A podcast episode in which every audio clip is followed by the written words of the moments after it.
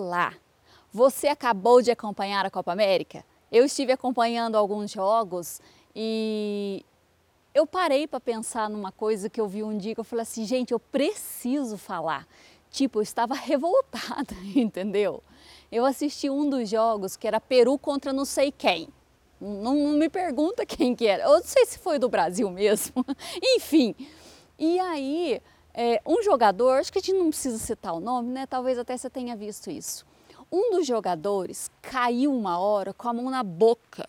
Nossa, mas ele fez um drama e caiu no chão, ficou lá largado, morrendo, pôs a mão na boca. Aí depois de muito tempo ele levanta. Aí o ser tem a capacidade de sair, levantar e assim, ó, para ver se tinha sangrado a boca dele e tal. Aí, gente, passa o lance. Pergunta se por um acaso alguém relou na boca do indivíduo. Ah, ele fez assim, ó, como se ele tivesse levado uma cotovelada na boca. Gente, nem relou na boca do ser, nem relou nele em relação ao rosto.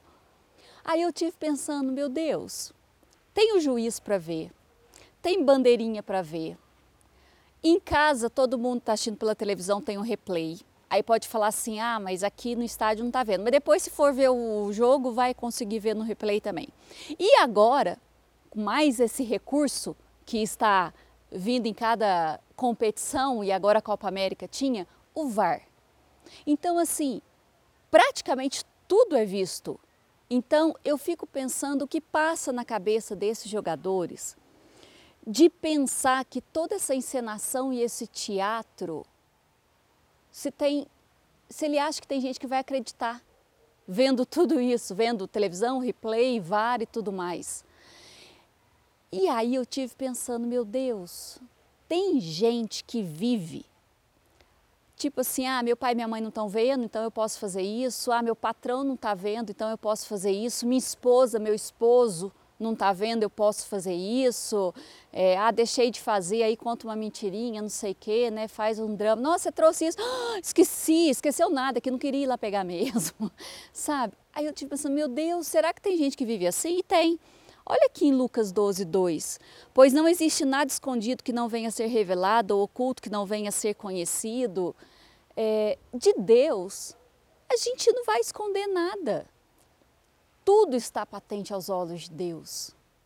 Por que as pessoas acabam vivendo na dependência de um outro ver ou não, julgar ou não?